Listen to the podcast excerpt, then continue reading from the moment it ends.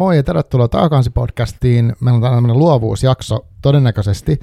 Ja tota, mm, me ollaan tämä Arkikulta kahvilan yläkerras Hyvinkäällä ja, ja on tosi kaunis ilma. Mä äsken imuroin täällä, mä vähän niin kuin silleen vielä hengästyttää ja nyt on niin oikein raikasta. Mutta tota, um, mulla on täällä vieraana ihminen, joka on perehtynyt monella tavalla luovuuteen ja, ja niin kuin dramaturgiaan ja sitten kirjoittamiseen, mm, ehkä luovuustaitoihin ja kaikkea tämmöistä. Ja saa nähdä, mihin me mennään tässä, mutta tervetuloa Minna Haapasalo. Kiitos paljon. Uh, millä, millä fiiliksellä tänään liikkeellä? Sä oot tullut Turusta sitten hyvinkään. Joo, aika hyvillä fiiliksillä. Auto, autolla kun ajoin, niin sehän on ihan mahtava tilaisuus, no vaikka kuunnella äänikirjaa, mm. mutta myös antaa vähän niin kuin ajatusten lipua. Äh, sanotaan, että niin kuin bed, bath ja pre, tota, bus, eli liikennevälineet ja tämmöiset äh, ehkä kylvyssä olemiset ja sitten kun menee nukkumaan, niin ne on semmoisia välitiloja, milloin usein tulee hyviä ideoita. Ja tuossa ajelinkin semmoista vähän pienempää tietä ja siellä olikin tosi kiva katella ympärille ja heti alkoi tulla kaikkea, että aa, niin kuin, kaikkia hyviä ideoita. Kyllä, joo, joo, siis mä tunnistan tollasen. Uh, ikävä kyllä, noita tilaisuuksia on, tai mulla ainakin tuntuu olevan sille suht harvoin, että joku parturi on semmoinen, että siinä ei pysty tekemään muuta, tai ehkä just joku matkustaminen. Junassa on musta kiva olla välillä, kun se, jos mä maltan niin kuin olla selaamatta pelkästään puhelinta, niin siinä tapahtuu. Joo, että... Joo että ehkä tämä älypuhelinten tulo on silleen ehkä vähän tukkinut meidän aikaa, että se on ehkä luovuudenkin kannalta välillä huono, mm. että just joskus olisi hyvä, jos istuu vaan jossain liikennevälineessä, että et kattelisikin vaan ympärilleen ja antaisi vaikka niinku katseen mennä sinne, että mikä siellä vilisee ohi ikkunan tai mitä kuuluu tai, tai tuleeko radiosta jotain tai näin. Eli ettei itse aina määrittelisi sitä, että nyt mä tehokkaasti vaikka mm, kuuntelen kyllä. tämän tai näin. näin, vaan vähän antaa semmoista väljää aikaa itselleen, niin silloin usein sellaiset vaikka vähän uudetkin ideat tai vaikka jotkut ongelmiin jotkut ratkaisut, niin alkaa tulla Joo. esiin. Aivan, aivan. Joo, sä oot kirjoittanutkin, mä luin sun blogia, sä oot kirjoittanut luovuudesta monen, monesta näkökulmasta. Yksi oli tämmöinen ajan ja tilan tota, miettiminen esimerkiksi, ja se on niin kuin vähän tätä, mistä me puhutaan. Joo. Että, tota, mitä sä haluaisit kertoa kuulijoille, että kuka olet tai niin kuin, no saat kertoa luovasti mitä haluat. Joo, no mä oon tota, teatteripedagogi. Mä teen päivätöitä tuolla Turun ammattikorkeakoulun taideakatemiassa. Mä oon teatterin lehtorina siellä, eli mä oikeastaan opetan luovia prosesseja niin kuin esittävän taiteen näkökulmasta siellä. Mulla on just tällä hetkellä päällä tämmöinen Devising-teatterin opintojakso, missä me tehdään tyhjästä esitys neljän viikon aikana. Eli opiskelijoilla ei ole mitään, ei ole käsikirjoitusta, ei ole mitään ideaa silloin, kun ensin me aloitetaan se. Okay. Mutta sitten mä lähden niin kuin sitä fasilitoimaan ja johtamaan, että miten lähdetään etsimään ensimmäiset impulssit ja miten sitä lähdetään tuottamaan sitä materiaalia ja miten sitä kehitetään, miten siihen tehdään dramaturgia ja näin edespäin. Ja tota, sitten meille tulee yleisöä sitten parin viikon päästä. Hui, siis neljä viikkoa aikaa ja sitten yleisö on joka tapauksessa tulossa. Onko se se devising nimenomaan sitä, tai miten se lausutaankaan, niin, että lähdetään tyhjästä? Joo, se on tämmöinen ei-tekstilähtöinen ö, esityksen mm. tekotapa, eli tarkoittaa sitä, että ei ole valmista kirjoitettua käsikirjoitusta, joka lähettäisiin tulkitsemaan, ohjaamaan näyt- näyttelijöille, jotka mm. opettelee ne repliikit ulkoa, vaan, vaan niin kuin periaatteessa voi oikeastaan lähteä mistä vaan lähtökohdasta ja lähdetään itse sitten tuottamaan sitä materiaalia. Et joskushan se on vaikka improvisoidaan kohtauksia, joskus se voi olla liikettä, tehdään äänimaisemia ja siinä on se idea tässä, niin kuin, miten mä sitä opetan, että tota, jokainen, joka on siinä pienryhmässä, niin tuo mm. siihen omat ideansa ja omat kokeilunsa. Eli ei niin, että yksi vaan määrittelee Aivan. sitä. Niinpä, niinpä. Tota, minkä kokoisesta ryhmästä on kyse tuossa? No tätä mä teetän semmoisissa neljän hengen ryhmissä, että sehän on, vaatii sen, että se on pieni se ryhmä, Joo, koska muuten se ei ole mahdollista. Et mm. Sitten kun puhutaan ohjaajalähtöisestä devisingista, niin silloin kun me tarvitaan johtajaa silloin, kun on enemmän Joo. ihmisiä niin, siinä niin, mukana. Mutta nyt mä niin kun puhun tämmöisestä ensemble-lähtöisestä devisingista siinä. Eli ensemble tarvittiin semmoista, vaikka jotain ennen aikaa oli vaeltavia teat, pieniä teatteriryhmiä. Pieniä teatteriryhmiä, just Joo. näin. Että, että mä sanoisin, että ehkä maksimissaan kuusi ihmistä on semmoinen hyvä. Että Aivan. Tuota. Hmm, tosi mielenkiintoista. Um, san, jos et tästä esityksestä kerro, mutta jotain aikaisempia, niin pystytkö sanoa jonkun esimerkin, että mistä on, mikä on ollut se impulssi, vaikka mikä on niin kuin ollut jonkun esityksen lähtökohta? No, äh, yhtenä syksynä mun opiskelijat teki äh, musiikki, musiikkikappaleista, eli mm. tällaisista, niin kuin, ne oli klassisen musiikin biisejä, joissa ei ollut sanoja, eli siis tota, ja si- niissä äh, tuotoksissa sitten muusikot oli myös lavalla, eli tota, ne tehtiin silleen, että... Aa, live-musiikki. Joo, joo, siinä oli live-musiikki ja, tota, ja että opi, men, mun opiskelijat, teatteriopiskelijat, ne niin kuin sai sen biisin ja lähti siitä tuottamaan, että mitä siinä voisi vois olla muuta kuin sitä musiikkia. Ja mm. sitten jotkut myös yhdisti sitä, että miten ne muusikot on siellä. Että ne ei ole vaan niin kuin tämmöisiä säästäjiä, vaan ne on niin kuin siinä niin kuin organisesti siinä esityksessä mukana. Aivan, Niillä on joo. ehkä joku merkitys tai rooli tai tällainen näin. Ja toki, toki tota, on itse ollut tekemässä sit sellaisia esityksiä, missä on vaikka ollut ensimmäisenä lähtökohtana voinut olla vaikka ihan tämmöinen niin kuin ilmastonmuutokseen sopeutuminen on ollut mm. ihan teemana ja sitä on lähdetty tutkimaan ja siitä, niin siitä on tullut sitten Yksi oli tällainen rakkaudesta sanasta tuleville vuosikymmenille, missä sitten syntyi sanoja, mitä ei ole vielä, mutta mitä tarvitaan, kun sopeudutaan Aa, tähän, joo, joo. tähän niin kuin aikaan. Mm, tosi mielenkiintoista. Tuohan on niin kuin sä suorastaan kylvät sun päivätyössä luovuuden keskellä, jos voi näin No kyllähän siihen liittyy toki muutakin kuin pelkästään mm, no luovia, luovia asioita, mutta tota, kyllä se niin kuin, onnekseni niin kuin saan, saan olla luovien prosessien kanssa te- tekemisissä ja ehkä siitäkin, kun sä mainitsit sen blogiin, niin mm-hmm. se syntyi oikeastaan siitä, että kun mä tajusin, että mä oon tämmöisten teemojen kanssa ja mä mietin näitä ja mä oon kiinnostunut näistä, mutta että mä haluan jotenkin vähän itsekin muistiin sitä ajattelua joo, ja mä haluan niin kuin vähän paketoida sitä ja, ja että siihen tulisi niin kuin sille ajattelulle joku rakenne itselleni, niin sitten tämä blogikin syntyi siitä, että että niin kuin jotenkin haluaa itse niin kuin muistaa, mitä on ajatellut. Joo. Ja sitten toinen, yksi oli mainittu tuota sun, uh, olisiko se sun sivuilla ollut tämmöinen dokumenttiteatteri? Joo. Oliko se siis, jos mä ymmärsin oikein, niin siinä on, saattaa olla joku vaan, ei niin käsikirjoitus, vaan joku no, dokumentti, siis mikä tahansa. Joo. Mikä se on? Se on myös tällainen, mitä mä opetan, eli tota, uh, no dokumenttiteatterissa se dokumentti tai dokumentit, mistä lähetään, niin ne tietysti viittaa siihen, että ne on jotain ihan todellisiin faktoihin perustuvia. Ne voi olla vaikka asiakirjoja, mm, pöytäkirjoja. Itse asiassa yhdet opiskelijat kerran tekikin niin oikeuden pöytäkirjat, oli heillä niin kuin se materiaali. Joo.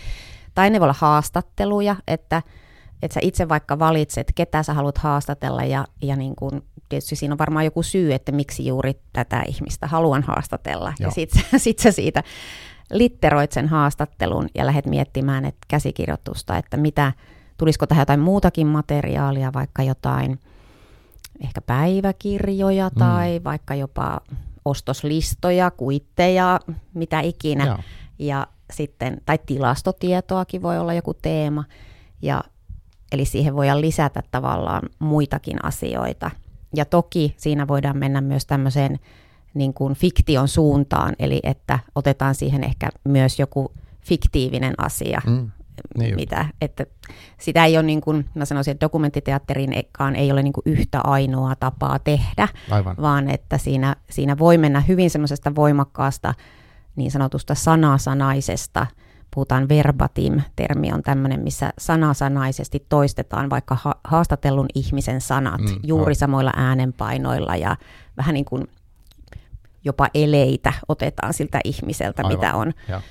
äh, niin kuin haastateltu siihen, että sitten se etäännytetään jossain toisessa ääripäässä niin kuin hyvin kauas siitä alkuperäisestä lähteestä. Mutta tämä on semmoinen, tietysti ehkä nämä molemmat työtavat on sellaisia, että silloin kun halutaan tästä ajasta vaikka havainnoida ja ottaa mm. joku aihe, tai vaikka, että hei, mistä aiheesta nyt ei puhuta riittävästi, niin, niin silloin ehkä otetaan se joku, ehkä vaikka joku, joku sellainen tarina tai teema, mistä ei keskustella tarpeeksi tai, tai mm. muuta. Eli se on ehkä sen taiteilijan tapa myös tuoda esiin jotain sellaista, mikä häntä kiinnostaa tai mikä hänen mielestä on tärkeää.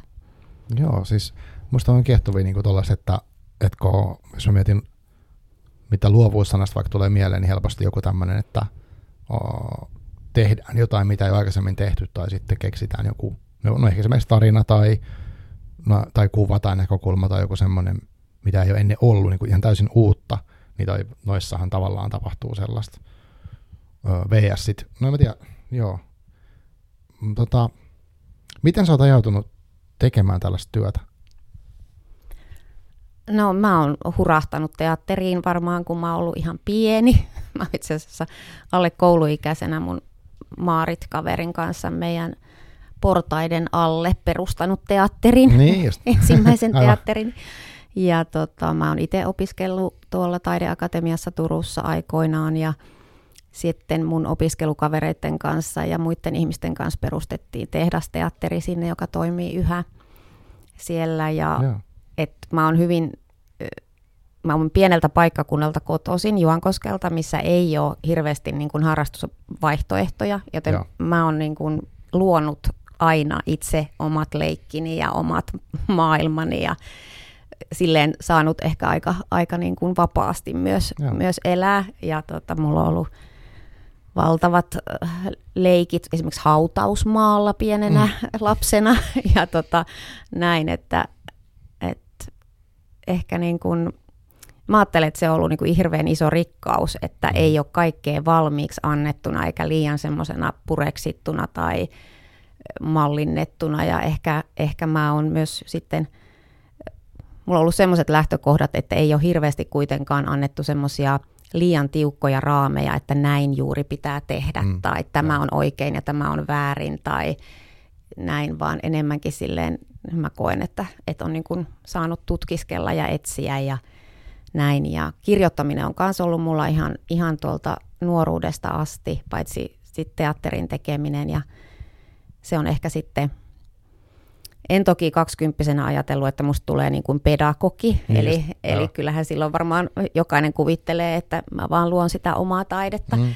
mutta sitten sit musta tuli myös pedagogi ja opettaja, ja ehkä sitten kun olin semmoisen kymmenen vuotta aika voimakkaastikin ollut siinä kouluttajan tehtävässä, niin sitten alkoi tulla semmoinen, että nyt mun on pakko alkaa itse kirjoittaa, että, ja silleen tavoitteellisesti, mm, että vaikka no. kuinka on ruuhkavuodet ja pieni lapsi ja hirveästi kaikkea hommaa, niin että nyt mun on pakko raivata tälle sille omalle luovuudelle tilaa. Ja sitten sit mä aloin niinku sitä jotenkin päämäärätietoisesti tehdä sitä työtä ja sitten hmm. siitä syntyi sitten nämä mun omat kirjat. Joo, puhutaan niistä kanssa.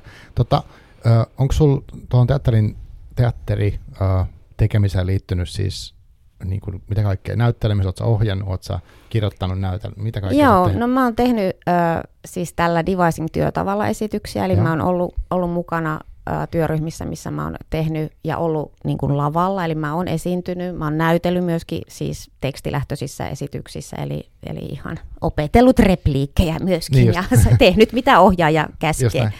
Ja, ja tota, äh, mä oon, mä oon myös kirjoittanut sillä tavalla sekä silleen ihan sanotaanko paperille ensiksi ja sitten esittänyt, mutta myöskin sille, että mä oon keksinyt itse niitä sisältöjä niihin esityksiin, mitä mä esitän ja keksinyt tavallaan mm. itse ne Aivan. hahmot ja niiden logiikan ja näin. Ja mä oon ohjannut pari äh, esitystä, en mä en ohjannut paljon, mutta et myöskin esimerkiksi tällaisille erityistarpeisille lapsille on tehnyt sellaisia esityksiä, missä otetaan huomioon heidän tarinansa ja mä oon niin luonut sen käsikirjoituksen osallistamalla heitä vaikka siihen, että ketä he esittävät, että Joo. he itse keksivät sen ja sitten sisällyttänyt heidän ideat siihen käsikseen ja näin, että vähän jotain äänijuttuja on tehnyt myöskin, ollut äänenä mm. jossain ja näin. Paljon kaikkea. Joo. Joo, joo. Mutta se, se myös kuulee tuosta, mitä sä puhut mikrofoniin, koska jos on kokenut, niin osaa puhua silleen suht rennosti ja se pystyt aika kaukaa tuottaa niin kuin suht kovaa ääntä. Mä nyt näin kiinnitä huomiota, ei tarvitse, ei kannata hämääntyä, mutta siis silleen, että se on, se on mielenkiintoista. Ja sitten sit mä oon lukenut myös, että sä oot tehnyt, sä oot niin tehnyt nykyään ja miten kauan sä oot tehnyt tämmöisiä niin puhujakeikkoja, että se käyt Joo, niin kyllä, joo, ja se on tosi kivaa. Minkä tyyppisiä juttuja ne on? No, kyllä nyt pyörii tällä hetkellä tämän luovuuden ympärillä Joo. yhä enemmän, ja tota, no mä oon menossa esimerkiksi Valkeakoskelle tuossa marraskuun alussa puhumaan otsikolla Saa, saa luoda. Mm-hmm. Eli ihan yleisesti, että miten arjessa ihan kuka tahansa voi sitä omaa luovuuttaan käyttää, mitä se luovuus, mitä mä ajattelen, mitä se on. Mm. Et, eli se ei todellakaan ole vain jollekin vaikka taiteilijoille äh, tarkoitettu ominaispiirre, eikä se tarkoita aina edes taiteen tekemistä, vaan se voi olla vaikka just ongelmanratkaisua tai asioiden tekemistä vähän uudella tavalla tai mm. muuta. Ja tämmöisistä, ja vaikka, että miten sitä voisi niin kuin, miten mä sanoisin, vähän ehkä sitä niin kuin, jos meillä on tämmöinen sisäinen kriitikko tai joku normi, vahti, niin mm, miten sitä voisi ehkä vähän höllätä ja niin kuin uskaltaa rohkeammin tehdä oman näköistä elämää tai oman näköistä ympäristöä itselleen. Ja mä ajattelen, että se on hirveän tärkeä niin kuin hyvinvoinnin kannalta ja se on myös yhteiskunnallisesti niin kuin laajasti tosi tärkeä asia, että me niin kuin, vähän niin kuin uskallettaisiin pikkusen enemmän ja myös yhdessä niin kuin tehdä ja tukea toistemme sitä, että me ei oltaisi niin kriittisiä esimerkiksi ja arvioivia toisia ihmisiä kohtaan. Tästä mä niin kuin paasaan hirveästi mun opiskelijoillekin, Joo. että tota, niin. nyt, nyt se niin kuin arviointi ja arvottaminen niin kuin vä, vähäksi aikaa pois. Me opitaan peruskoulussa myös hirveän voimakkaasti arvottamaan ja arvioimaan ja niin, olemaan ja tärke- arvojärjestykseen. arvojärjestykseen. Mm, ja, ja se on niin kuin, se ei tee hyvää luovuudelle pitemmän päälle, eikä itsetunnolle, eikä sellaiselle niin kuin vapauden tunteelle myöskään. Joo, niinpä. Toi on tosi tärkeää, mä, mä uskon myös siihen. Ja se, se niin kuin, mm, omassa kokemuksessa tiedän, että se semmoinen kriittinen ääni saattaa olla tosi ärsyttävä ja, ja sinnikäs ja sellainen niin kuin, ää, ja nyt jos, en osaa sanoa milloin, mutta on vähän oppinut suhtautua siihen sillä tavalla, että ahaa, että sulla on tuommoinen mielipide, mutta tota, että se ei ole välttämättä oikeastaan ne mielipiteet tai ne, tavallaan ne kriittiset ajatukset voi olla pelkoa tai jotain tällaista, että ne ei välttämättä ole niin kuin ns. oikeita asiaa. Just näin. Itse asiassa mä oon kuunnellut paljon Anna Perhon ö, podcasteja ja hän puhuu usein Joo. siitä, että että meillä on vähän niin kuin porukkaa meidän sisällä ja, ja mehän ollaan sisäistetty monesti niin kuin tämmöisiä auktoriteettiääniä, on ne sitten opettajien tai vanhempien tai jonkun, mitä me ajatellaan, että toisit tietää, mikä on oikein ja väärin. Aivan, just näin. Ja, ja niistä tulee sellaisia, ää, ei aina meitä oikeasti tukevia ääniä ja meitä niin kuin, meille hyvää tarkoittavia ääniä. Et mä, mä itse asiassa tällä hetkellä kirjoitan kirjaa myös siitä, että tämmöisestä taakkasiirtymästä niin kuin sukupolvelta toiselle ja mä näen tämän myös tämmöisenä niin kuin sukupolvelta toiselle siirtyvänä taakkasiirtymänä, että me ei aina olla hirveän tietoisiakaan siitä, että mistä kaikkialta nämä tulee. Ja, ja mä oon jopa miettinyt sitä, että miten tämä Suomen asema niin kuin ihan tämmöiselle historiallisesti ja geopoliittisesti niin on vaikuttanut siihen, että, että me ollaan vähän niin kuin jotenkin puun ja kuoren välissä eikä uskalleta rohkeasti vaikka ilmasta itteemme tai niin kuin jotenkin tulla henkisesti kaapista ulos, että niin kuin mä, mä saan olla sellainen kuin mä olen. Joo, siis toi on kyllä no on tosi isoja asioita, että se, mutta tosi tärkeä miettiä. Mä uskon, että tuossa varmaan hyötyistä, kun niin kuin törmää tämmöisiin ajatteluun, että jos lähtee itsestä miettimään, että mikä, mistä nämä nyt vaikka tulee, jos sä otit kiinni vähän sen tai jotain muuta, niin että jos se helpottaa. Ja mä oon itse huomannut, että, sit, että jos on ollut sellainen kokemus, että no vaikka on tosi kriittinen johonkin jotain luovua tekemistä kohti itsessään, niin se, se niin kuin estää konkreettisesti myös tekemästä sitä, että se ei pelkästään ole semmoinen vähän niin kuin harmillinen juttu, vaan se niin kuin saattaa pysäyttää sen kynän liikkumisen paperilla tai mitään, että, se, että ne on ne on aika pelottaviakin.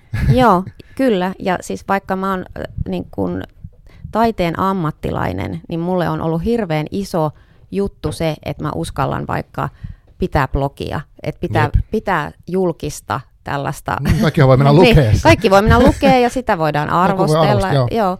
Ja, tota, ja, tai kirjoittaa kirjoja ja sitten ihmiset lukee niitä ja niillä voi olla ihan omat ajatuksensa niistä ja niin kuin tietysti onkin, mm. mutta et mullekin tämä on niin kuin tavallaan jatkuvaa kamppailua sen kanssa sen, että miten mä kestän sitä, että, että fakta on, että jos sä teet julkisesti jotakin, niin sä, sit, sä oot arvioinnin kohde. Totta. Joo, joo, siis mä, mä tunnistan tosi paljon, mä esimerkiksi aina pelkään näitä keskusteluja niin kuin vähän, että mä mietin, että onko mulla mitään järkevää sanottavaa tai kysyttävää tai jotain tällaista. Ja mitä jos mä kysyn tosi tyhmää ja, ja sitten se jää sinne niin kuin vuosikausiksi jonnekin lillumaan tuonne nettiin. että et niitä välillä tulee niitä ajatuksia. Mä usein pystyn niin kuin se, että no okei okay, se mitään ja näin, mutta kyllä se niin kuin on se peikko siellä olemassa ja tota, samaistun. Joo, ja sitten siinä on aina, mua pelottaa se, että irrotetaan siitä kontekstista joo, jotakin, joo, joo. että voidaan sun kuva tai klippi tai joku lause jostain irrottaa ja se voidaan kääntää sua vastaan, Todellakin. mikä toisaalta nykyään on ihan relevantti pelko, kun tällaisiakin esimerkkejä on. Joo, joo. Että kyllä se vaatii, hmm. vaatii niinku rohkeutta. Totta. Um, ja sitten vielä tähän liittyen, tuohon rohkeutenkin itse asiassa, niin sä teet myös esiintymisvalmentajahommia. Minkä takia? No no mulla on ollut siitä sanottavaa ja osaamista, että et tietysti se on lähtenyt siitä, että mä oon itse tietysti näytellyt ja esiintynyt ja mulle on syntynyt siitä, olen saanut siihen koulutustakin ja mulle mm. on syntynyt siitä osaamista, mutta myöskin ähm, mä vaan itse asiassa aloin joitain, se alkoi niin laulajista ja laulajaksi opiskelevista. Ah. Että mä aloin ei heitä auttaa, aluksi ihan joitain mun kavereita ja sitten sitten niin kuin nykyään teen vuosittain meidän musiikkipedagogiksi eli laulun opettajiksi valmistuville niin tällaista esiintymisvalmennusta. Ja sillä on huomattu, että siitä on ollut heille apua, että vaikka on kysymys ihmisistä, jotka esiintyy, niin kuin, että se kuuluu heidän ammattiin esiintyä, niin se ei kyllä poista ainakaan yhtään sitä jännitystä ja, ja jopa ehkä lisää ja se niin kuin, he tulevat olemaan arvioinnin kohteena kaikissa konserteissa ja näin. Ja siihen liittyy vielä se, että on niin kuin aika vaativa se tekniikka ihan fyysisesti, se mitä he niin kuin siinä kropallaan mm, tekevät. Niin, ja sitten pitäisi vielä tulkitakin jotakin ja saada se viesti väli, välitettyä, niin siinä on aika monta asiaa. Ja, ja tota, siinä nyt vaan on ehkä huomattu, että, että pystyn heitä auttamaan ja, ja uskon, että pystyn kyllä ihan puhujiakin auttamaan mm. siinä. Joo, ja musta tuntuu, tai siis näin niin kuin itse ajattelisin, että noin linkittyy tosi voimakkaasti toisiinsa, että tämmöinen jonkinnäköinen niin kuin luovuus, sen uskaltaminen tai sen itsensä salliminen, miskä haluaa sanoa sitä, ja sitten toisaalta vaikka esiintyminen, että kummaskin joutuu miettimään sitä omaa, ehkä korostetusti esiintymisessä niin koko fyysistä olemusta, ja kaikkea just ääntä ja ilmeitä ja näin, mutta sitten muutenkin, kun tekee mitä tahansa omaa ja laittaa sen niin kuin eteenpäin, niin siinä on se semmoinen niin kuin alastomuus tai semmoinen tietyllä tavalla. Joo, me tullaan näkyväksi ja me tullaan kuulluksi. Joo. Me, me tullaan, niin kuin, mä aina sanon vähän tälle, että henkisesti kaapista ulos sillä tavalla, että meidän täytyy esiintyessä vaikka paljastaa jotakin. Joo. Mä en voi olla siinä jonkun semmoisen, vaikka mä olisin roolinkin suojassa, mm. niin mä en voi kuitenkaan olla jotenkin paljastamatta ja niin kuin antautumatta sille tilanteelle, ja sehän on tosi pelottavaa. Joo, aivan. Niin se on niin kuin tapa tavallaan saada kontakti muihin ihmisiin, mutta samalla se on kamalaa, että siinä on se pelko, että tulee vaikka jotenkin torjutuksi tai muuta. Mm, just näin. Joo. No, no sanoit tuossa, että, että sulla on mahdollisuus tämän niin sun työn kannattaa niin kuin esimerkiksi teet puhuja näitä keikkoja ja muuta, niin, tota, ja varmaan opetuksenkin kautta, niin jakaa sitä sun omaa ajatusta, että mitä luovuus on, niin mitä se sun mielestä on?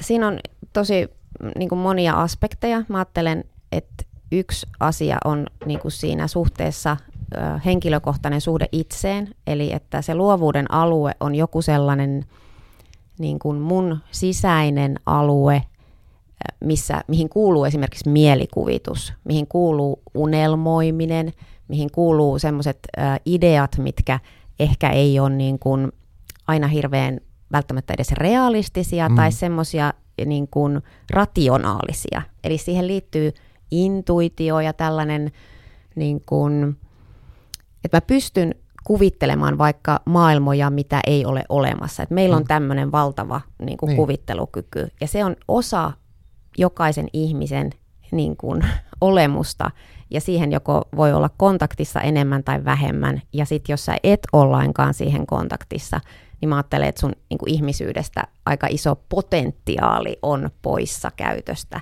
mitä sä voisit käyttää ihan missä tahansa ammatissa sä oot, tai, tai omassa elämässä, ja mihin sä voit myös tukea muita ihmisiä. Ja sitten siihen liittyy, luovuuteen liittyy mun mielestä niin kuin suhde tulevaisuuteen, eli luovuushan on se, että me jotakin ei vielä ole mm. ja me jollain tavalla lähdetään tekemään siitä olemassa olevaa. Tähän liittyy kaikki keksinnötkin esimerkiksi, että miten ihmiset on, on tullut idea vaikka, että hei mitä jos olisi sellainen laite, millä voisi lentää, että voisikohan se olla mahdollista. Ja mm. sitten eri ihmiset eri aikoina on lähtenyt tutkimaan sitä ja kokeilemaan, katsonut miten se lintujen siiven rakenne oikein menee ja mitä se voisi tarkoittaa, jos semmoista rakentaisi. Ja, ja sitten pitkien pitkien prosessien ää, jälkeen, niin sitten Wrightin veljekset saa sen tota, hetkeksi ilmaan sen koneen. Niin Aivan. sehän on ihme. Niin, tai että totta. miten, niin, miten ihminen on päässyt oikeasti vaikka avaruuteen. Siis näähän on luovuuden ilmenemi, ilmenemismuotoja. Kyllä. Ja kaikki niin kuin tieteen ö, läpimurrot tai muut. Että et ne, se on ihan sama asia mun, mun mielestä, että ihminen lähtee niin havainnoimaan ensiksi sitä, mitä nyt on, vaikka nyt sitä linnun siiven rakennetta, mm. ja sitten lähtee siitä miettimään, että miten, ja kokeilemaan, käytännössä kokeilemaan. Tätä mä kanssa aina hoen. Niin. Eli tota, että mikään ei tule vain ajattelemalla, vaan sun pitää lähteä kokeilemaan, tehdä prototyyppejä, tehdä pilotteja, tehdä se ensimmäinen huono versio, mikä ikinä se onkaan esityksestä tai sävellyksestä tai, tai kirjoituksesta, mm. ja sitten lähteä sitä parantamaan. Ja sä et voi päättää siellä matkan alussa, että tästä tulee sitten tämmöinen piste, koska se muuttuu aina. Aivan varmasti se muuttuu, ja sä löydät sen vasta sen tekemisen kautta, niin kuin täsmälleen, että Kyllä. mikä siitä tulee. Eli tavallaan tämäkin rohkeus siihen, että sun, sun täytyy lähteä vaan kokeilemaan ja tekemään. Eli me, meillä kaikillahan on hirveästi, niin kuin voi tulla vaikka mitä ideoita, että hitsi, olisipa jännä, jos mm. tähän nyt vaikka rakentaisi puutarhaan tämmöisen jonkun kukkatornin. Mutta sitten jos sä oikeasti uskallat ja lähdet tekemään, vaikka kellään naapurustossa ei ole semmoista. Mm. Naapuri saattaa pitää sua ihan hulluna, että sulla on niin. siellä se kukkatorni. Kokeilepa, mitä siitä voisi vois syntyä. Toi on tosi mielenkiintoista. Mä, mulla on itsellä semmoinen, että mm, mulla tulee näköisiä ideoita, mutta mä oon huomannut, että mulla on siinä semmoinen niin kuin, mikä sen sanoisi, semmoinen niin kuin, onko se sitten herkkyysaika tai joku, mikä aika nopeasti sen idean syntymisen jälkeen, niin mun pitää lähteä sitä jotenkin edistämään. Vaikka ottamalla yhteyttä jonkin henkilö, että hei, tämmöinen idis tai tehdäänkö tämmöinen jos en mä tee sitä heti, niin sitten sit se kritiikko niin herää siitä. Onko sulla kokemusta? Joo, toi on kyllä äh, ihan tyypillistä ja sitten toisaalta täytyy myös tietysti olla realisti sen suhteen, että ihan kaikkia meidän ideoitahan me ei pystytäkään Joo, viedä ei eteenpäin. Kyllä. Että tota, varsinkin jos sä oot semmoinen idea-rikas ihminen, että niitä syntyy paljon, niin, niin sittenhän se on ihan mahdoton kaikkea toteuttaa Joo, ainakaan yhtä aikaa. Mutta mä aina sanon, että, että pidä ideapäiväkirjaa, että sulla on joku vihko tai joku notepad, mihin sä niin listaat niitä sun ideoita. Mm. Eli että sulla on se ideapankki tai tällainen olemassa aina. Ja sitten sä voit välillä sitä selata, että hei hetkinen, että tuollahan olikin toi juttu. Ja hei, mä yhdistänkin tän nyt Joo. tähän mun projektiin, mikä mulla on nyt meneillään. Eli tota, useinhan sä voit myös ujuttaa niitä sun juttuja niihin, mitä sä joka tapauksessa oot tekemässä. Kyllä. Eli tästäkin, niin kuin, että miten sä voit vähän niin kuin tuunata sun työtä tai harrastusta semmoiseksi, että sä voit sinne tuoda sitä sun omaa. Et jos nyt mulla olisi joku kukkatorni-idea, niin tuota, että hei, että mä kutunkin nyt tällä kertaa ne mun serkut, jotka mä kutsun joka, joka kerta syksysin, niin me kaikki tehdään sitä kukkatornia tai Joo, näin. Just. Eli pistät ne hommiin. Aivan. Uh, onko sulla itsellä ollut, tai siis, miten mä sanoisin, siis onko sulla, tunnistat sä itsessäsi jonkun semmoisen niin prosessin tai hetken tai asian, mikä su, sulla on vaikuttanut siihen, että sä vaikka kykenet nyt tekemään tätä kaikkea luovaa, mitä sä teet. Eli sähän oot kirjoittanut tosiaan pari kirjaa, teet blogia, esiinnyt, koulutat ihmisiä niin kuin opettajan työn lisäksi, mikä sekin on jo paljon, niin tota, mikä sulla, onko sulla joku semmoinen, mikä on niin kuin laukassut tai mahdollistanut tämän sun luovuuden? Um, no mä oon sanonut moni, monesti, että, että miksi mä aloin kirjoittaa tavoitteellisesti, oli 40 mm. kriisi, eli ja, varmaan niin, niin. Niin kun, yksi, yksi asia on tietysti se, että tulee tietoiseksi omasta kuolevaisuudestaan ja omasta niin kuin rajallisuudestaan. Juh, ja äh, myöskin ehkä sellainen... Ähm, et toki mun elämässä on myös on ollut ja on yhä tietysti myös rajoitteita, eli tavallaan ei ole niin, että mulla on niin kuin kaikki mahdollista. Jep. Niin mä oon yhä enemmän tullut oikeastaan tietoiseksi siitä, että, että niillä valinnan mahdollisuuksilla, mitkä mulla on, niin mitä valintoja mä teen, koska aika on rajallista, energia on rajallista, eli mä pystyn tekemään näin paljon, koska on hirveästi asioita, mitä mä en tee. Eli niin kuin se, ja, ja joskus se tarkoittaa tosi radikaalejakin juttuja, että joskus jossain kohtaa se voi tarkoittaa, että hankinko mä enemmän lapsia tai otanko mä, äh, jos mä haluaisin puutarhapalstaa, niin voinko mä ottaa sitä, en voi ottaa sitä mm, tai niin, näin. Kyllä. Eli, eli sehän on niin kuin myös semmoisia aika radikaaleja asioita. Aivan.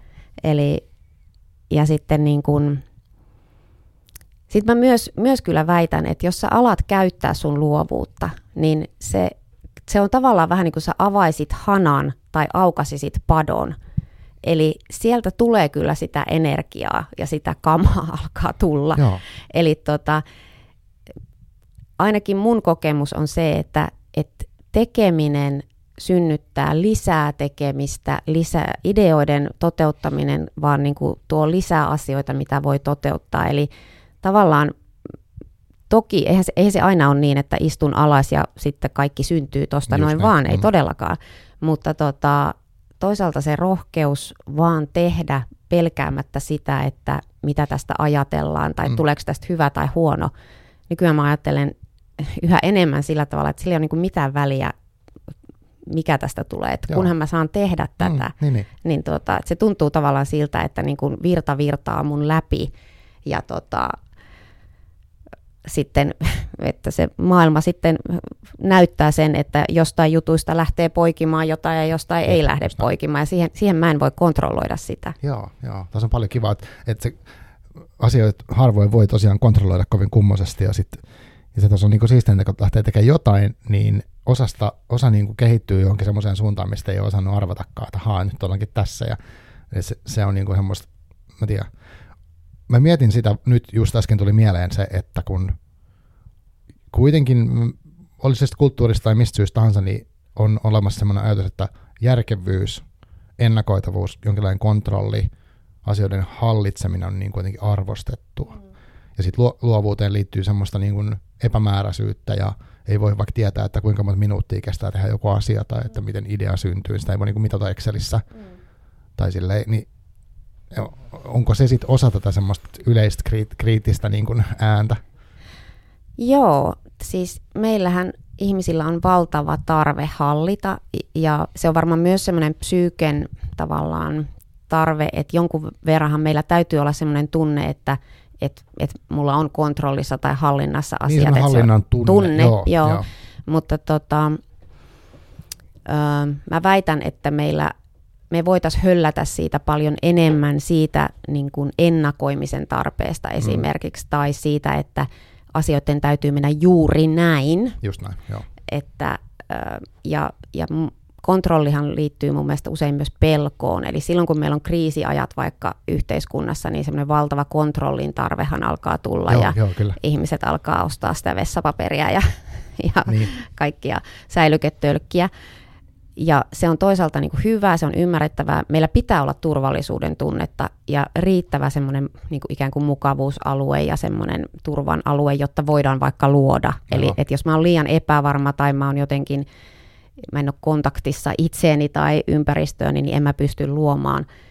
Mutta niin kuin, elämähän ei ole kontrolloitavissa oikeasti. Niin. Että jos me mennään oikeasti niin kuin eksistentialistisiin Joo, kysymyksiin, mm. niin ja ehkä tästä, tästä munkin niin kuin luovuus on lähtenyt enemmän ja enemmän kasvamaan siitä, että mä oon oikeasti ajatellut eksistentialistisia kysymyksiä, joo, että sitä, joo. että faktaa, vaikka kuolevaisuuden faktaa. Kyllä, kyllä.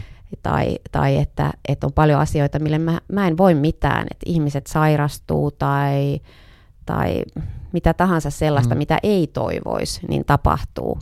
Ja mitä enemmän mä hyväksyn sitä, että tällaista on, mitä enemmän mä niin kuin ehkä voin tuntea myös myötätuntoa sitä kohtaa, että joo, tämä on tosi vaikeaa välillä tai asiat tuntuu pahalta mm, välillä ja e-, elämässä on paljon kärsimystä, niin jotenkin mua se itse asiassa kannustaa niin kuin keskittymään siihen hyvän luomiseen tai sen jotenkin vaikka oma, oman kirjoittamiseen ja no. sellaiseen, että, että jotenkin paradoksaalisesti se antaa myös niin kuin hirveästi merkityksellisyyttä ja voimaa, kun, kun on sitä, sitä niin kuin tajuaa sen niin kuin vaikka rajallisuuden.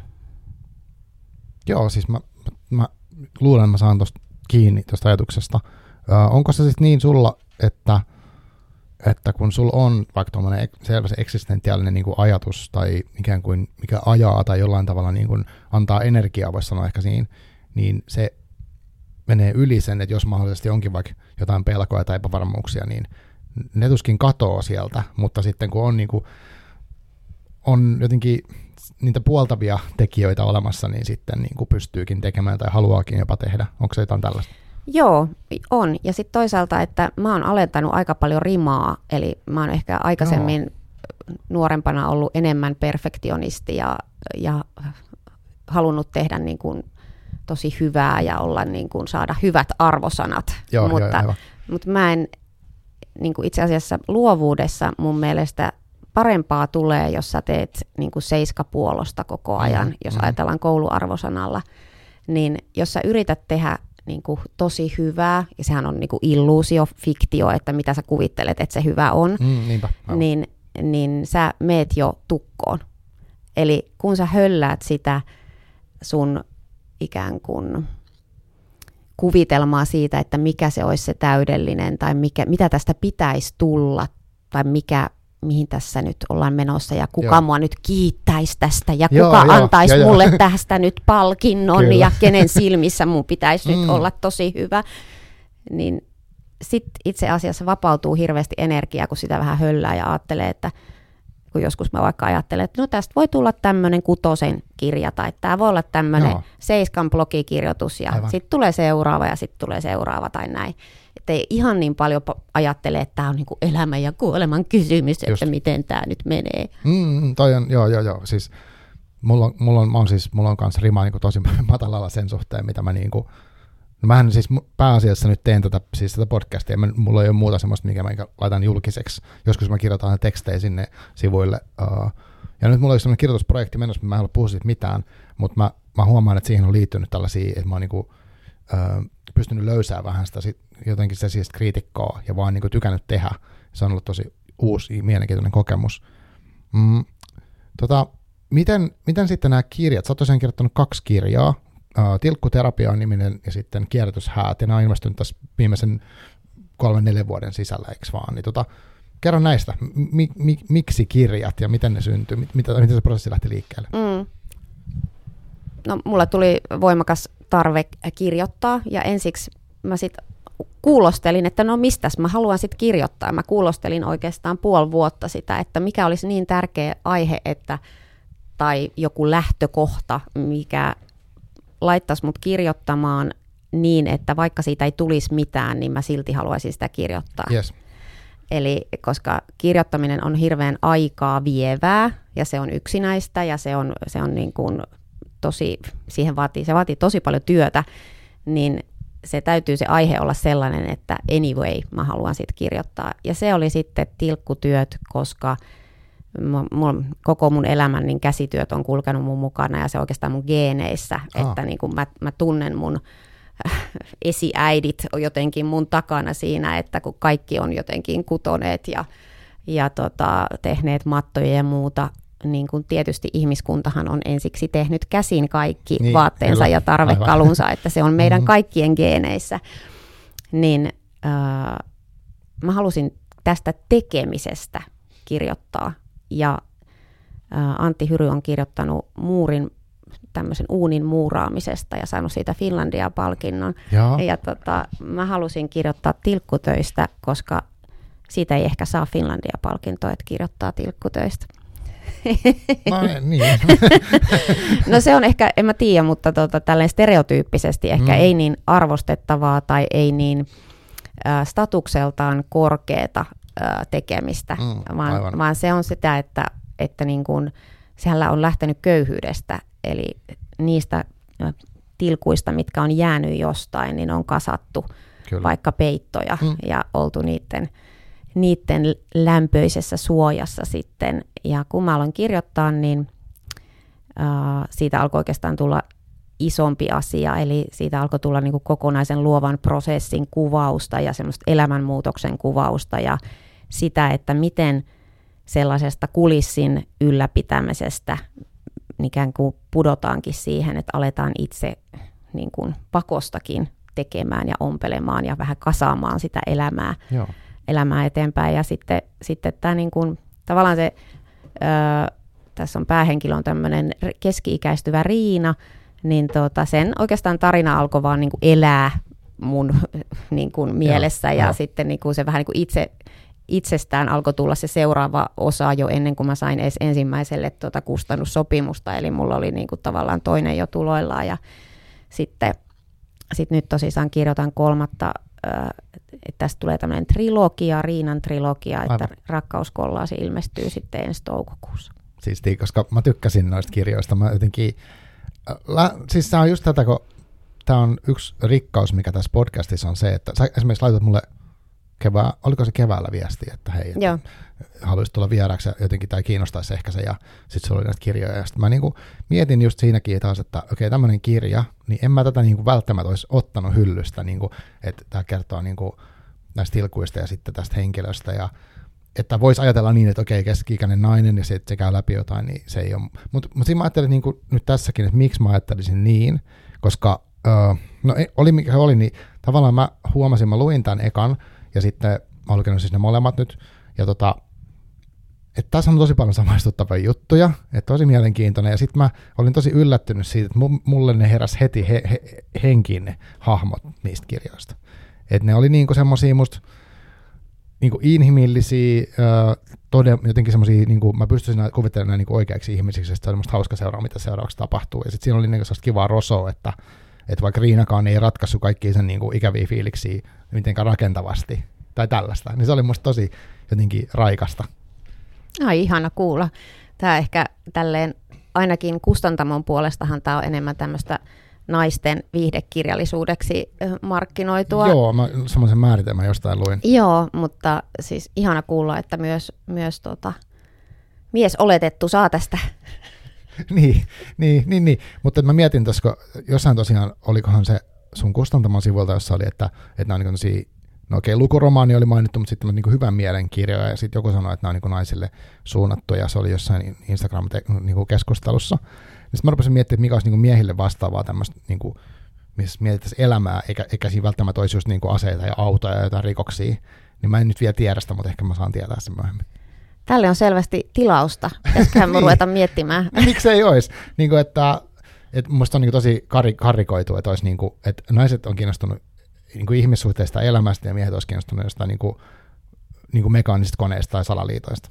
Joo, toi on erittäin hyvä huomio ja ehkä tässä kustantamoilla voisi olla vähän niin kuin laajempaakin No joo, en tiedä.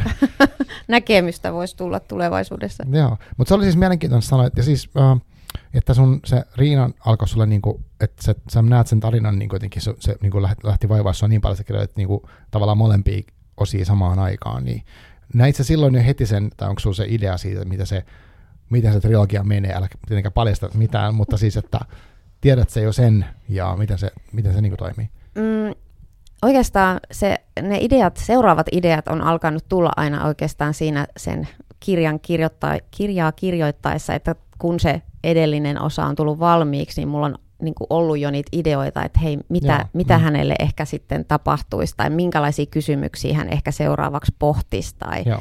näin.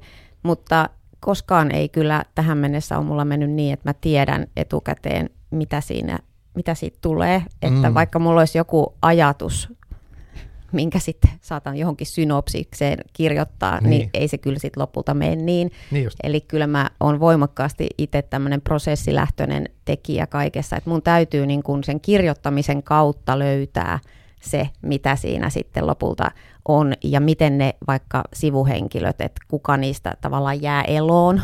Niin että tota, että tota, mulla on semmoinen tapa, että, että mulla niinku sitä väkeä lappaa sinne joo, väkisin, väkisin ja sitten niitä joutuu aina vähän, että onkohan tämä nyt tarpeellinen tämä tyyppi vai ei. Ja, ja no, niitä on, ja joidenkin mielestä niitä on liikaa niitä ihmisiä, mutta mä en nyt ole päässyt niistä eroon, että nämä on tämmöisiä, niin kuin, tässä on iso henkilökavalkaadi, mutta että niin kuin tavallaan, että kuka siellä vaikka niistä sivuhenkilöistä nousee semmoiseksi tärkeämmäksi tai kuka on niin kuin enemmän vielä sivussa, niin sen mä tiedän mm. vasta, kun mä oon sitä kirjoittanut. Niin, niin, niin, eli, eli tavallaan niin en, en ole sellainen, niin kuin jotkut sanoo, että he pystyvät ikään kuin suunnittelemaan sen vähän niin kuin kaaviolle, kaavioon sen kirjan etukäteen Joo. ja mm. päättämään, mitä missäkin luvussa tapahtuu, Aivan. niin mä en pystyisi. Mä yritin jopa tässä kolmannessa sitä, Aha. ei se, se oli niin kuin löisi päätä seinään, se niin, ei niin. Mutta varmaan silleen tärkeää, että, että nyt sä oot kokeillut monenlaisia eri tapoja tehdä. Mutta musta oli kiinnostavaa, jos tässä niin kuin, ehkä näissä molemmissa kirjoissa oli se semmoinen niin käsillä tekemisen ajatus jotenkin, tai siinä kuvattiin musta hyvin sitä, kun mä en nyt spoilaa mitään, nyt kannattaa musta lukea no itse, mutta että Riinalla on kuitenkin elämässä mm, kriisi, ja sitten tota, sit hän niin kuin ei niinkään ratkaise, vaan hän, että hän saisi jotain tekemistä ja muuta mietittävää kuin se oma elämäntilanne, niin sitten hän menee tämmöiseen niin kuin, ryhmään, missä tehdään näitä tilkuista niin jotain, jotain luovaa. Niin se on musta hyvin kuvattu se, että se itse asiassa se te- fyysinen tekeminen, se, niin se tekee jotain ihmeellistä sille päälle myös, ja se auttaa ainakin nyt sen yhden parituntisen niin siitä selviämään. Kyllä, mutta siis käsitellä Joo. sana niin sehän on niin, niin kuin, aivan käsi. niin, että me käsitellään asioita myös mentaalisesti, psyykkisesti, mielessä, henkisesti, emotionaalisesti silloin, kun me tehdään käsillä asioita. Ja mä väitän, että jos joku on vaikka nikkaroinut jotakin tai maalannut mm, seinää mm, tai, tai hitsailee jotakin tai tuunaa mopoa tai korjaa autoa tai mitä tahansa, niin se prosessi siinä, kun siitä ensiksi vaikka autosta otetaan ne kaikki mutterit irti ja ne tippuu hiekkaa ja sitten sitä raplataan mm, sitä autoa ja sitten etitään, että missä se onkaan se mutteri ja se laitetaan takaisin ja sitten katsotaan, että lähteekö se käyntiin. Niin se on vähän samanlainen prosessi kuin joku vaikka kierrätystilkuista tehdään peitto Joo, siinä mielessä, että, että siinä niin kuin käydään läpi jokin niin kuin tekemisen aikaansaamisen juttu ja sitten se lopputulos on toivottavasti se, että se auto lähtee käyntiin. Niin, niin. Että, tai sitten, että vaikka moottoripyörä, että se on niin kuin tuunattu mm. entisen, entistä ehommaksi Kyllä. tai kustomoitu just sun väriseksi ja like, niin kuin näin. Eli, eli se, siinä tapahtuu myös niin kuin ihmiselle jotakin. Me ei olla niin kuin erillisiä siitä meidän toiminnasta – kuitenkaan. Joo, just näin. Niin, niin että ei ole pelkästään se pää, mikä niin tekee ne kaikki asiallisesti järkevät jutut, sitten se keho vaan jotenkin roikkuu mukana, vaan enemmänkin, että se on kokonaisuus. Just näin, just näin. Kyllä. Joo, joo, siis mä tunnistan tuonne, että mä itse asun niin omakotitalossa, siellä on välillä aina jotain, mitä mä teen käsin, ja tavallaan aina joudun tekemään, mutta myös se, että siinä on oma viehätyksensä siinä, niin kun, kun näkee vaikka kun käden jäljen.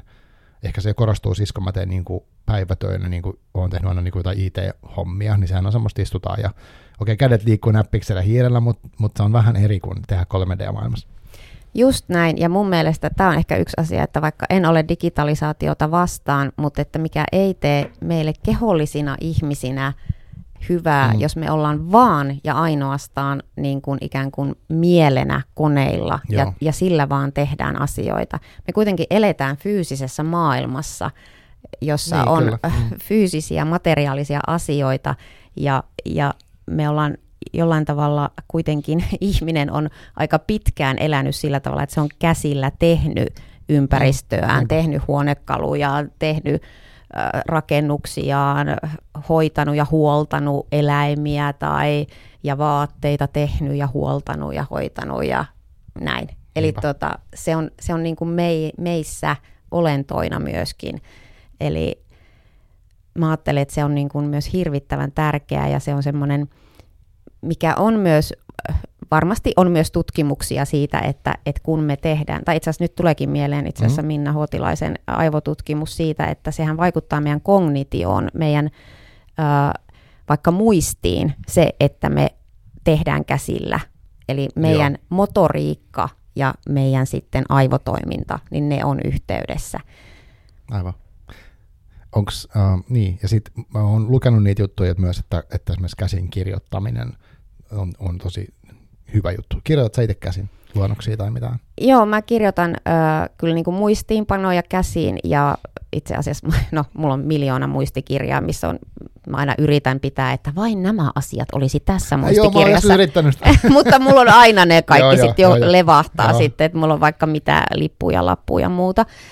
Mutta tota, ja se on tosi tärkeää mun mielestä. Sitten mä teen kyllä paljon myös semmoisia kaavioita, että mä piirtelen niin kuin vaikka kirjo, kirjojen ihmisistä, niin kuin, että mm, et, että nämä ihmiset kuuluu yhteen tai, tai nämä ihmiset kuuluu yhteen ja mitä tälle ihmiselle nyt voisi tapahtua tämän aikana ja näin. Että siis se, se ajattelu tapahtuu myös niin kynän ja paperin kautta. Joo. Tota, minkälainen sun, uh, jos sun pitää kuvailla sun niin kuin kirjankirjoitusprosessia, niin onko se, mitä, siinä, mitä eri osia siinä on? Minkälaista se on? No ensiksi se on sen ensimmäisen hirveän version kirjoittamista ja, ja se on ihan tosi, se on niin kuin mun mielestä se vaikein, vaike, vaikein vaihe, niin kuin tavallaan tuottaa sitä materiaalia, josta löytyy sitten se, että mikä siinä on tärkeintä ja mikä siinä ei ole niin tärkeää. Mm. Et ehkä tietysti mä huomaan nyt, kun mä kirjoitan kolmatta kirjaa, että kyllä mä oon niin kuin kehittynyt siinä, että, että mä vähemmän ja vähemmän kirjoitan ö, niin sanotusti turhaa. Eli että, Aa, että niin, mä niin, pääsen niin. Niin kuin suoremmin siihen, että tämä on nyt jotain mitä, mitä tähän sitten lopulta tuleekin. Mutta että kyllä mä joudun niin kun sit seuraavissa versioissa tosi paljon esimerkiksi siirtelemään asioita paikasta toiseen, eli se rakenne ei ole sitten valmis mm, heti, jo. vaan että nyt esimerkiksi mä oon siirtänyt vanhan keskiosan alkuun ja Aivan, tällaista. Joo. Ja, ja niin kuin vaikka yhdistelemään, poistamaan jonkun henkilön ja yhdistämään jonkun poistetun henkilön asioita jollekin toiselle ja näin. Eli sitten tulee niin kuin editointiversio, se toinen, niin kuin se tavallaan ensimmäinen editointiversio on aika semmoista raaka-editointia, että isoja paloja joo, joo, liikutellaan, ja sitten se alkaa mennä yhä niin kuin hienovaraisempaan ja hienovaraisempaan editointiin, eli sitten aletaan ihan, että no onko tämä sana vai tuo sana joo, niin tyyppistä. Niin hmm. Ja sitten, ko- koet sä siinä, kun sä teet noita eri versioita, niin minkälainen sun sisäinen kriitikko niissä on? Oletko helposti, pystytkö helposti poistaa? Tai niin kuin...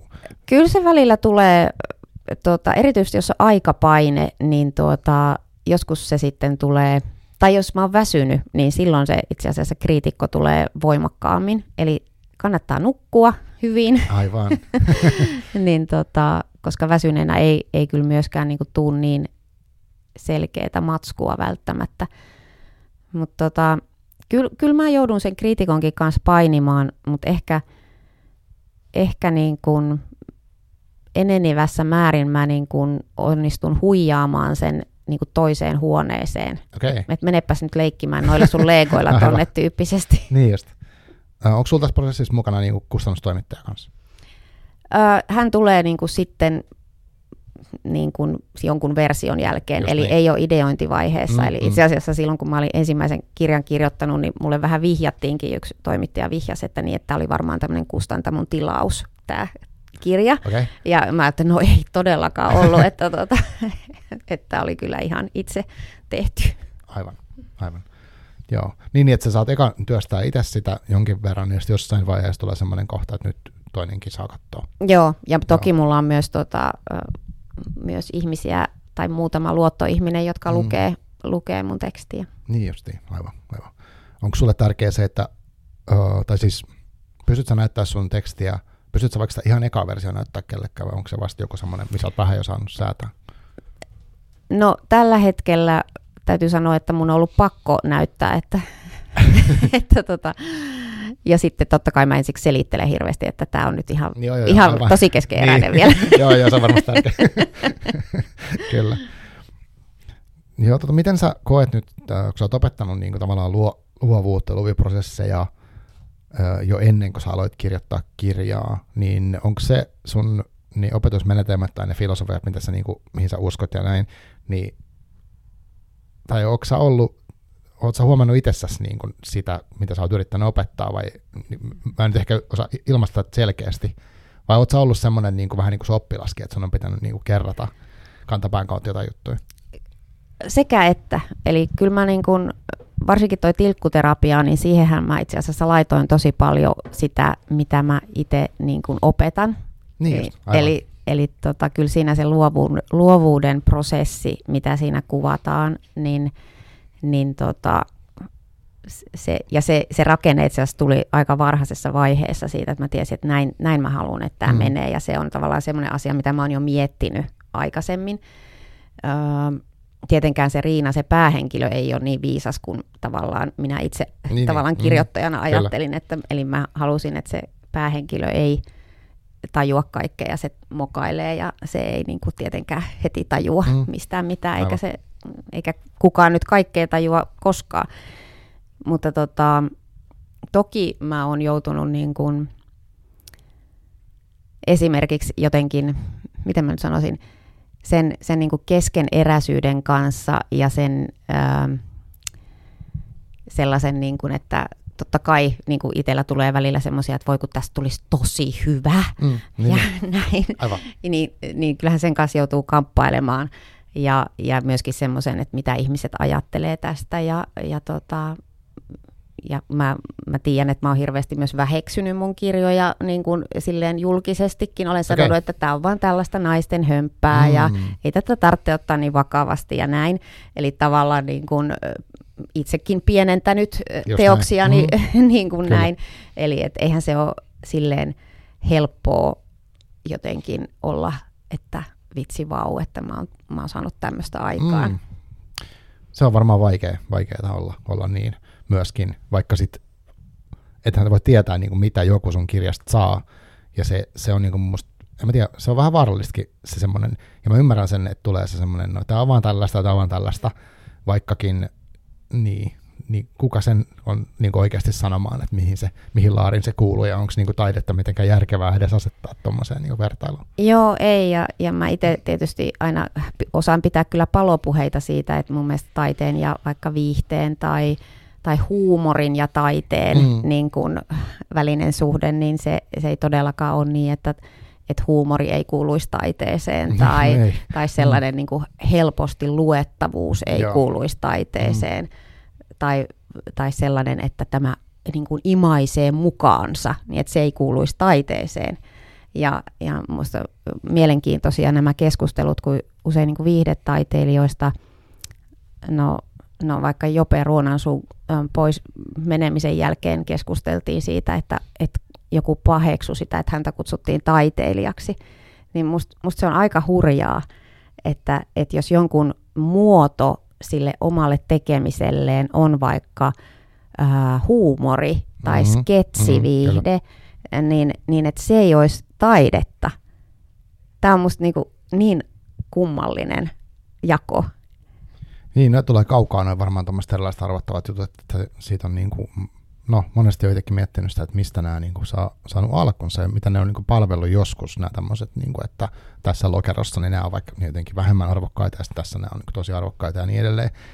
Et se, se on vähän semmoista, koska mitä sä aluksi sanoit mun mielestä siitä hyvin, että, että niin kuin jokaisella on se, tai se luovuus ikään kuin on osittain suhde niin kuin itseen ja semmoiseen omaan niin kuin, tavallaan kuitenkin, jokaisella on vähän niin kuin ainutlaatuinen tapa nähdä maailmaa tai tehdä asioita, niin uskaltaessaan, niin sitten se, sehän on just sitä, mitä sieltä sitten tulee, että se ei välttämättä ole samanlaista kuin jollain toisella, mutta silti se on niin kuin sitä omaa juttua. Just näin, ja niin kuin, se on hauskaa, että nykyään on tämmöinen termi kuin itse-taiteilija, eli itse, mm. itse tehty taiteilija, joo, eli, joo. eli silloin kun sulla ei ole vaikka taiteen koulutusta, mutta sä oot vaan tehnyt vaikka pihasi täyteen veistoksia ja mm, tehnyt joo. koko kodistasi tämmöisen kokonaisen installaation ja näin edespäin, niin, niin sitten sä armollisesti saat tämän itse-taiteilija tuota, niin joo, joo, jo tittelin. Mm.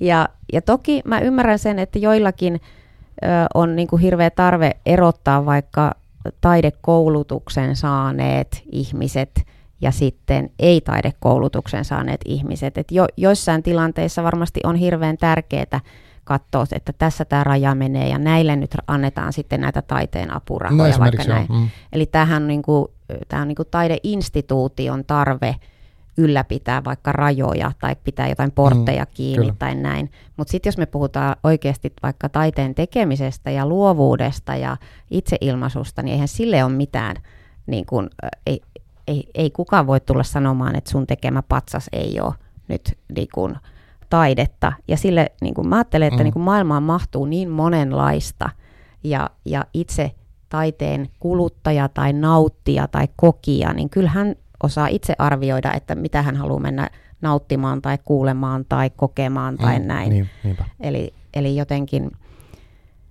jotenkin, jotenkin musta se on ehkä vähän ihmisten aliarvioimistakin myöskin sillä tavalla, että, että, että monenlaiset ihmiset nauttii monenlaista taidetta. Kyllä, mä, no, joo, ajattelen suunnilleen varmaan samalla tavalla. Se, mä kuuntelin eilen tuossa mm, semmoinen lukulähde-podcast, se on, mä en tiedä, onko tuttu, mutta kannattaa, kannattaa tsekata, siihen haastatellaan niin erilaisia ihmisiä heidän suhteessa lukemiseen. Ja nyt siinä oli tämmöinen taiteilija ja runoilija, kun ää, Piki Rantanen oli uusimmassa jaksossa, mikä mä nyt kuuntelin, niin hän hauskasti puhui siitä jotenkin, että, että kun hän tekee semmoista niin runoutta, mikä on kirjoitettu nimenomaan esitettäväksi, ja sitten hän kertoo, että mitä hän on saanut kritiikkiä vaikka siitä, että, että niin kuin sen muodoltaan se ei välttämättä ole niin kuin, no en mä tiedä mihin sitä oli verrattu, mutta johonkin joku oli varmaan ollut silleen, että jonkinnäköinen runouskäsitys itselle ja sitten kuuntelee ja sitten tämä on vähän liian yksinkertaista tai muuta. Mutta mut siinä on just se, että kun mun mielestä mitä tahansa vaikka teosta voi arvioida tosi monesta eri kulmasta, jos haluaa arvioida, niin että siinä on niin kuin vaikka se tekstillinen taituruus voi olla joku tai sitten on joku niin kuin perinteen noudattaminen, ja sitten esiintymisessä on aina sitten se esiintyjä itse ja sitten sen asenne ja kaikki tämä dynamiikka ja niin kuin, en tiedä, sitten sen takia se on vaarallista aina välillä luokitella, koska se luokittelu voi niin kuin perustua epäolennaisiin niin kuin kriteereihin. Just näin. Ja se kannattaa ehkä just miettiä, että kuka tätä luokittelee milloinkin. Mm. Että, että vaikka nyt silloin kun markkinoidaan jotakin asiaa ja jostain asiasta viestitään, niin totta kai silloin sitä täytyy jollain tavalla sanallistaa vaikka, että mikä tämä on ja kenelle Mm, tämä on niin, ja näin. Ja sitten niin kuin kustantamolla on vaikka oma näkökulma siitä, että mil, millä tavalla tätä markkinoidaan ja Joo, kenelle tätä kyllä. markkinoidaan ja näin, mutta sitten taas se, että mitä se teos on, ja nyt tarkoitan ihan kaikkia teoksia Kyllä. maailmassa, niin, Just näin. tuota, niin se voi olla tosi monenlaista ja, ja näin, että, että tavallaan se viestintä vaikka teoksesta voi olla ihan tavallaan oma asiansa ja sitten sen, sen suhteen, että kuka siitä puhuu, voi olla, voi olla. Mutta totta kai meillä on, niin kuin on inhimillistä ja tällä tavalla maailma toimii, että on vaikka hy, niin kuin korkean statuksen vaikka medioita, jotka sitten Mm. tuovat jotakin eh, esille ja sitten nykyään onneksi on myös monenlaisia tapoja kertoa asioista niin, ja niin. Joo, joo. on erilaisia podcasteja vaikka. niin, kaiken maailman porukat vaan juttelee täällä jossain huoneessa ö, ilman lupaa. Just Mutta näin. tota- Ja tätä mä niin kuin kannatan voimakkaasti, että ihmiset tehkää asioita ilman lupaa. niin, joo, joo, joo, siis tekeminen on yksinkertaisesti vaan kivaa. Ö, mitä hän piti sanoa? Mutta on musta tosi kiinnostavaa.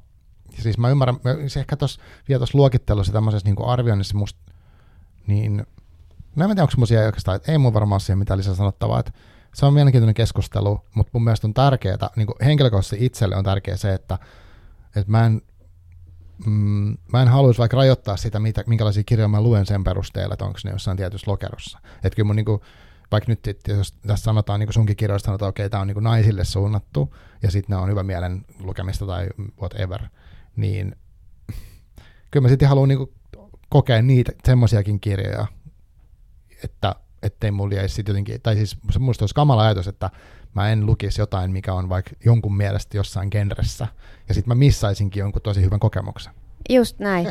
Ja jos ajatellaan nyt, että kaunokirjallisuushan tutkitusti lisää empatiakykyä, myötäelämisen kykyä. Ja Niin jos sä, väitetään. väitetään. Ja jos sä ö, tota, kapeutat oman vaikka lukemisesi vaan johonkin tiettyyn, niin, Niin, niin. mitä kaikkea sä missaat? Joo, joo, just näin.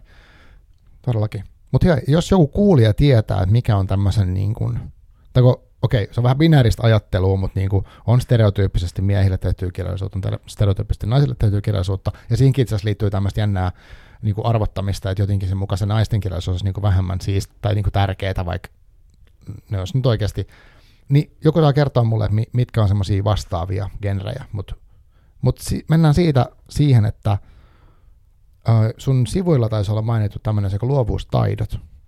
Niin kerro, mitä se tarkoittaa. No yksi on ehkä taito pysähtyä ja havainnoida asioita. Et monesti taite, taidekoulutuksessahan opetellaan havaitsemaan. Ja Okei. sitten puhutaan siitä, että no et mikä se sun havainto on. Niin, Et mistä havainnosta tämä nyt lähtee, tämä teos. Mutta se ihan arkisesti mun mielestä tarkoittaa sitä, että me nähdään ja kuullaan ja tunnetaan asioita. Eli niin kun, tavallaan kaikki, kaikki, maailma on niin kuin meitä hirveän lähellä. Et me, meidän ei tarvitse lähteä jonnekin no, minnekään saamaan vaikka inspiraatiota tai lähteä miettimään, että no mistä hän voisi tehdä jotain tai näin, vaan ihan vaan niin kuin, ikään kuin pysähtyä ja havainnoida. Ja tämähän ei ole niin kuin mikään semmoinen niin kuin helppo asia aina, Mm. mm. koska me, me ollaan hirveästi meidän mielessä, me suunnitellaan ja arvioidaan ja kun me katsotaan vaikka jotain vastaantulijaa, niin mehän usein te heti tehdään tulkinta, että ahaa, tuommoiset vaatteet, tuommoinen kroppa, toi on sitä, tätä, tuota, tätä. Mm. Mutta mitä jos me yritettäisiin niin pysähtyä vaan siihen havaintoon ja okei, siinä on hieman kumarassa kävelevä punatakkinen henkilö, bla bla bla. Mm. Eli tavallaan vähän niin kuin niitä, sitä meidän arviointia ja arvottamista ja tulkintaa hidastaa.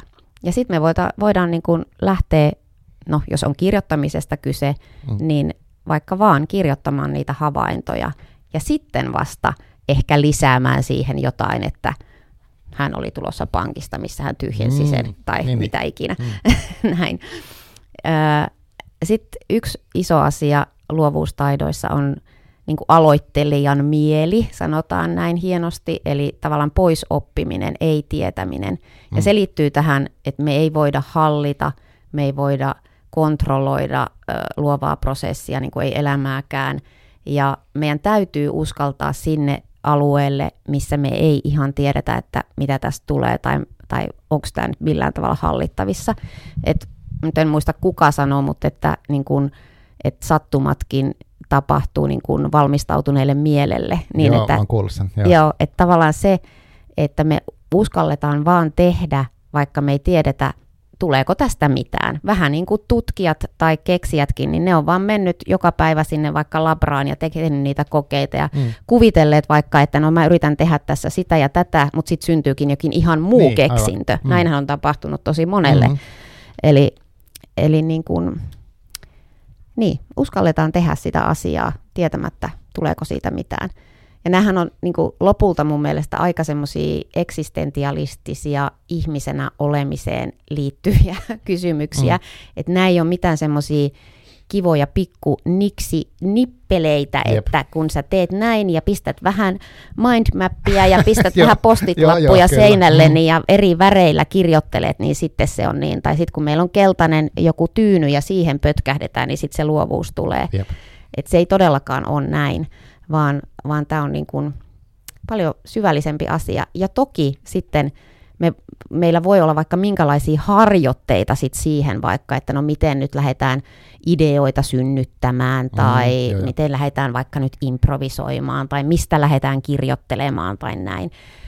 Et ne on sitten niin kuin, että niitä on maailma, internet ja kirjat pullolla on kaiken maailman harjoitteita, että siitä vaan ja luovuudestakin on kirjoja vaikka mitä, mutta lopulta, että sä et voi jäädä lukemaan niitä luovuuskirjoja, vaan sun pitää lähteä tekemään Mm, sitä, mm. mitä sä haluat tehdä. Niin, ja siitä sit päästäänkin just siihen kiinnostaviin olotiloihin, mitä tulee, että kun niin kun tulee se kaikki ne pelot ja semmoiset epävarmuudet ja ne, että ja mitä jos tämä on huono, tai mitä jos kaikki nauraa, tai mitä jos, niin kuin, mitä ties mitä ikinä, niin sieltä ollaan siellä niin vaarallisella alueella. Ja silloin me ollaan siinä, mä jonkun verran teen tämmöistä mentorointia ja coachausta niin kuin luovan alan ihmisille, oli ne sitten niin kuin vaikka esityksen tekijöitä tai, tai kirjoittajia, ja silloin niin kuin oikeastaan silloin mä kysyisin, että no mikä olisi pahinta, mitä voisi tapahtua, mm, että mikä se aivan. on se katastrofifantasia mm. siitä, että et, et, no kuka, kuka sä, kenet sä pelkäät, että sut hylkää sitten. Niin, just näin. Mm. Ja, ja sitten tämäkin on monet, useampikin kirjailija on sanonut näin, että kirjoita niin kuin su, että sun sukulaiset olisivat jo kuolleet. Eli, eli jos sä pelkäät, että mitä sun mummo sanoo mm. tästä, tai mitä sun äiti sanoo tästä, tai mitä sun joku opettaja sanoo tästä, niin sä oot heti lukossa. Just eli niin kun, kirjoita niin kuin, niin kuin tavallaan heitä ei olisi tai näin. Joo, toi onkin mielenkiintoinen. Varmaan just siksi, että, tai no en mä tiedä, mutta siis, että kun puhuttiin aluksi siitä, niin kuin mistä ne kriti, kriti, kriittistä äänet tai ne pelot ne tulee, niin ne, ne voi hyvinkin tulla jostain just niin kuin kuvitteluista tai todellisista vaikka sukulaisten heittämistä jutuista, mitkä jäädä kummittelee päähän. Joo, ja useinhan näin on, niin, että kyllä, tuota, kyllä. sekä hyvässä että pahassa. Just ja sitten toisaalta voi myös miettiä, että kuka mua on ö, jotenkin tukenut vaikka, että kuka on se, joka on sanonut, että hei tee vaan, että niin, tämä on hyvä aivan. juttu. Mm. Ja niin kun, että miten sä voisit sen ottaa niin kun siihen tueksesi sen jonkun hullun enon, joka on aina ollut vaan, että joo, niin, joo, anna mennä. Anna mennä, joo. No on tosi tärkeitä tuommoiset henkilöt. Mä, mä, mä oon samaa mieltä, mullekin tulee mieleen heti muutamia ihmisiä mun elämästä, jotka on saattanut sanoa jossain niin jutussa, että niin kuin, vähän niin kuin antanut vaan peukkua, tai että hyvä, että ideoit tai säädätte jotain tuollaista, niin, niin kyllähän siitä saa hirveästi voimaa. Että on lopulta niin, kuin niin semmoista tavallaan niin kuin tosi henkilökohtaista yksin, yksinäistäkin, ja sitten tosi pienet jutut voi niin kuin syöks, syöksyä eteenpäin siinä hommassa. Ja miten me voidaan olla toisillemme niitä, mm, että me sanotaan näin, toisillemme, että me ei, me ei sanotakaan sitä, että huomaatko, kun Erkillä on tuolla joku projekti, niin. että siellä se vaan nyt härää joo, jotain, joo. että vähän hullu tai näin. Mm. Vaan mitäs me ollaankin, vaan vitsi, vau, mitä se tuolla tekee, että lähdetään kysymään ihan näin. Joo, eli, eli ollaankin hyväksyviä ja uteliaita ja jopa tukevia ja näin. Joo, tosi tärkeä pointti. Että itse voi antaa niin kuin jotain hyvää muille ihan vaan sillä, että kannustaa tai että joo, niinpä. Mm. Joo, toi luovuus, siis se toi on mun mielestä tärkeä homma, mitä sä teet, että se on niinku hienoa, hieno, että sä teet sitä. Ja, ja tota, moni voi saada just sen, että, että ne on vaikka sun oppilaita tai mitä ikinä, ja sitten tulee joku semmoinen niinku pieni sykäys johonkin, ja sitten sit se luovuus niinku lähtee rullaamaan. Mä uskon samoin, että, että ää, jos pystyy tekemään jotain semmoista, mikä on itse tärkeää, niin se parantaa elämänlaatua. Kyllä, näin on. Olen siitä itsekin ihan elävä todiste, niin, ja itse asiassa mä mun opiskelijatkin tuolla taideakatemiassa usein sanoo, että se, että he vaikka pääs teatteriin mukaan tai löysivät teatteriharrastuksen, niin se on ollut heille ihan käänteen tekevä Just. asia. Ja sehän vaatii hirveästi rohkeutta, että sä nykymaailmassa vaikka lähdet opiskelemaan taide- tai kulttuurialaa, kukaan ei tule sanomaan, että hei, hyvä valinta. niin, että tää, tai aika harva ehkä tulee mm, sanomaan, että mm. kyllähän nykyään arvostetaan luonnontieteitä, matematiikkaa ja susta voi tulla insinööri tai lääkäri tai juristi tai opettaja, mm. siinäpä se olikin melkein.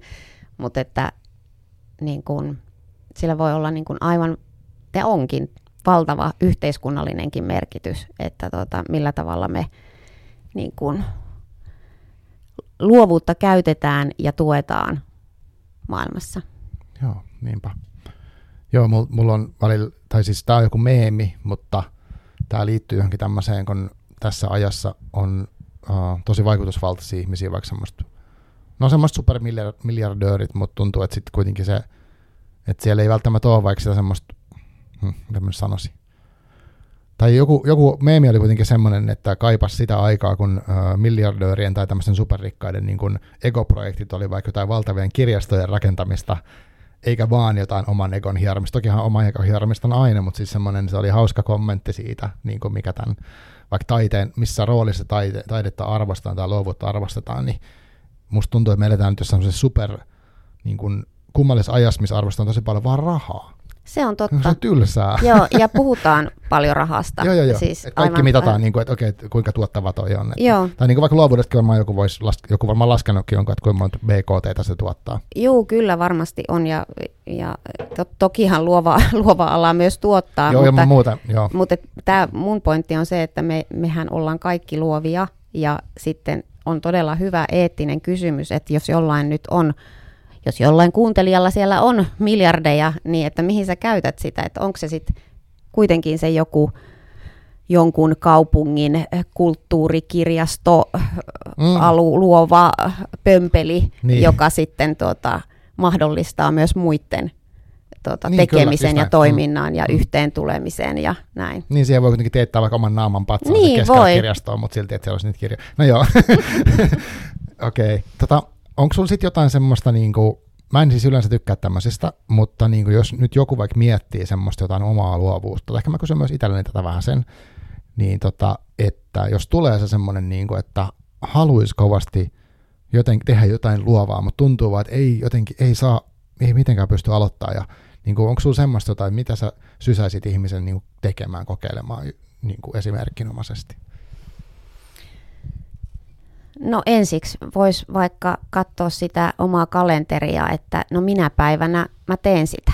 Okei, niin Eli, konkreettisesti. E- Erittäin konkreettisesti. Mm. Eli no tämähän on ihan tämmöinen klassinen Julia Cameron, joka on tämmöinen kirjoitus... Aamusivut Julia, a- joo. joo. kyllä. Niin hänellähän on nämä taiteilijatreffit. Eli että sä menet Joo. yksin, ö, sovit itsesi kanssa treffit ja menet itseksi, viet sen oman taiteilijasi jonnekin, oli se sitten askartelukauppa tai Mm, mm, niin, niin. puutarha tai mikä Joo. tahansa.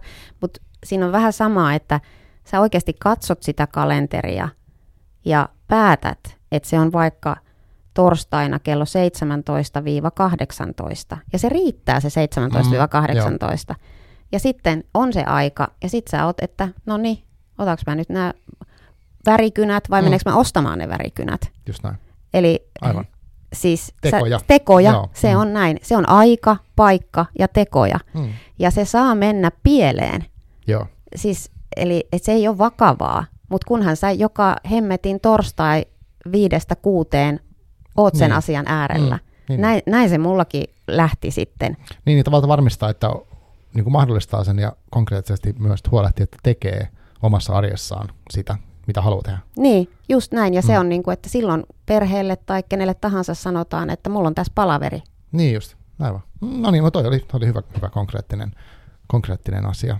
No. Tämä on ollut tosi kiinnostavaa jutella tästä luovuudesta. Tämä on aika laaja alue tietenkin, että voisi niin kuin mon, mon, monta eri tapaa. Mä haluaisin semmoisen sanoa vielä, koska sanoit jossain vaiheessa, että, että se tilkkojen tekeminen ei voisi olla Finlandia, tai siis että se ei voisi olla, vaan että siihen liittyy ehkä semmoinen, niin, kuin, niin mä ajattelen sitä niin, että ehkä tulevaisuudessa se voikin olla, koska toivottavasti tämmöinen niin kuin kierrätysmateriaalin hyödyntäminen on arvostetumpi asia ja ikään kuin käden taitojen uudelleenopettelu, jos vaikka me mennään jokin ihan valtavaan niin kuin katastrofaaliseen tilanteeseen tässä niin kuin todennäköisesti mennäänkin, niin tavallaan, että, että sekin tulee uudestaan arvoonsa, niin ei voi tietää.